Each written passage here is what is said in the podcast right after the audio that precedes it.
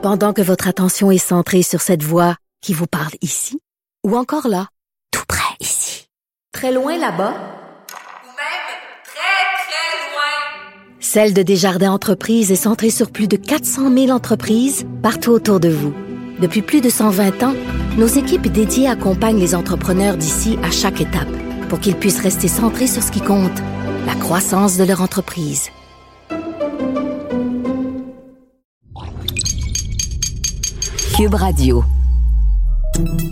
Salut, c'est Charles Tran avec l'équipe dans 5 minutes. On s'intéresse aux sciences, à l'histoire et à l'actualité. Aujourd'hui, on parle de course à pied. Quand j'étais petit, j'ai réellement pensé que mes nouvelles espadrilles avec des attaches en velcro allaient me faire courir plus vite.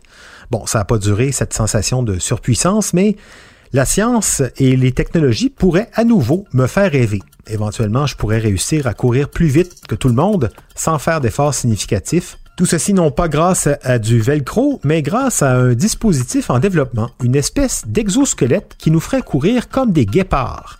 Élie Jeté nous explique comment fonctionne cette invention prometteuse.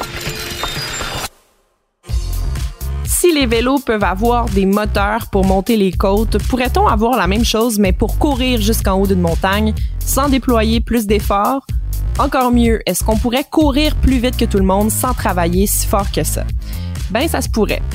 David Brown, qui est professeur de mécanique et d'informatique à l'université Vanderbilt aux États-Unis, a imaginé avec ses étudiants un système de ressorts fixé à un exosquelette.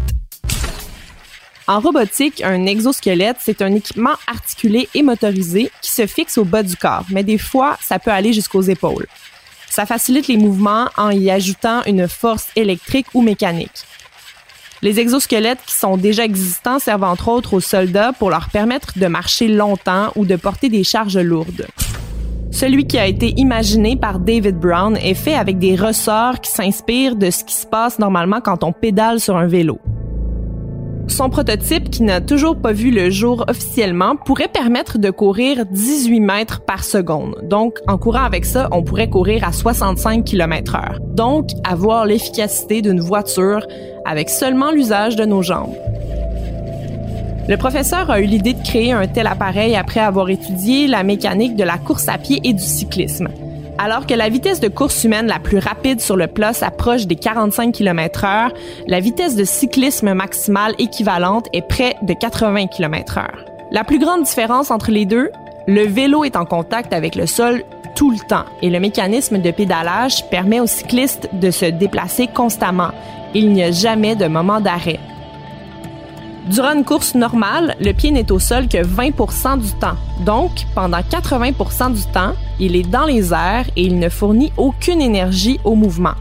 C'est précisément ce 80 %-là qui intéresse David Brown. Il veut trouver une façon de le rentabiliser.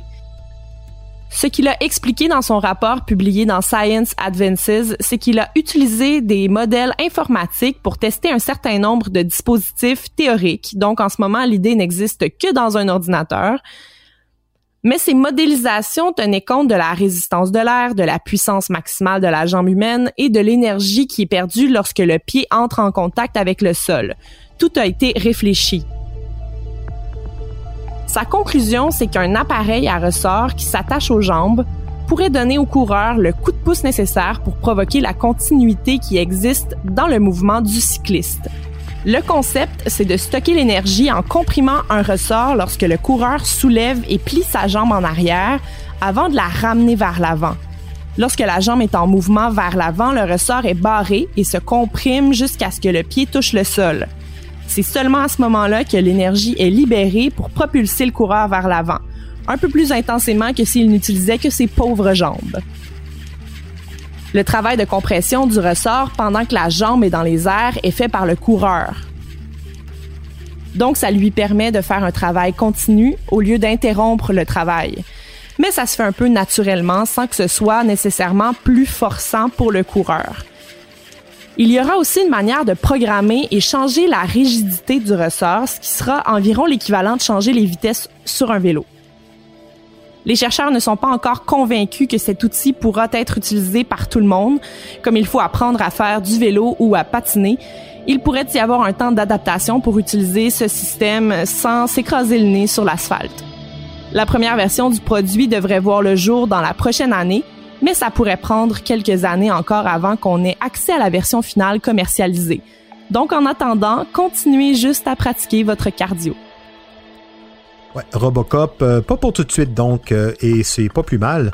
Activer son cardio, hein, c'est ça aussi qui maintient la forme et la santé. Merci, et les jeter. C'était en cinq minutes.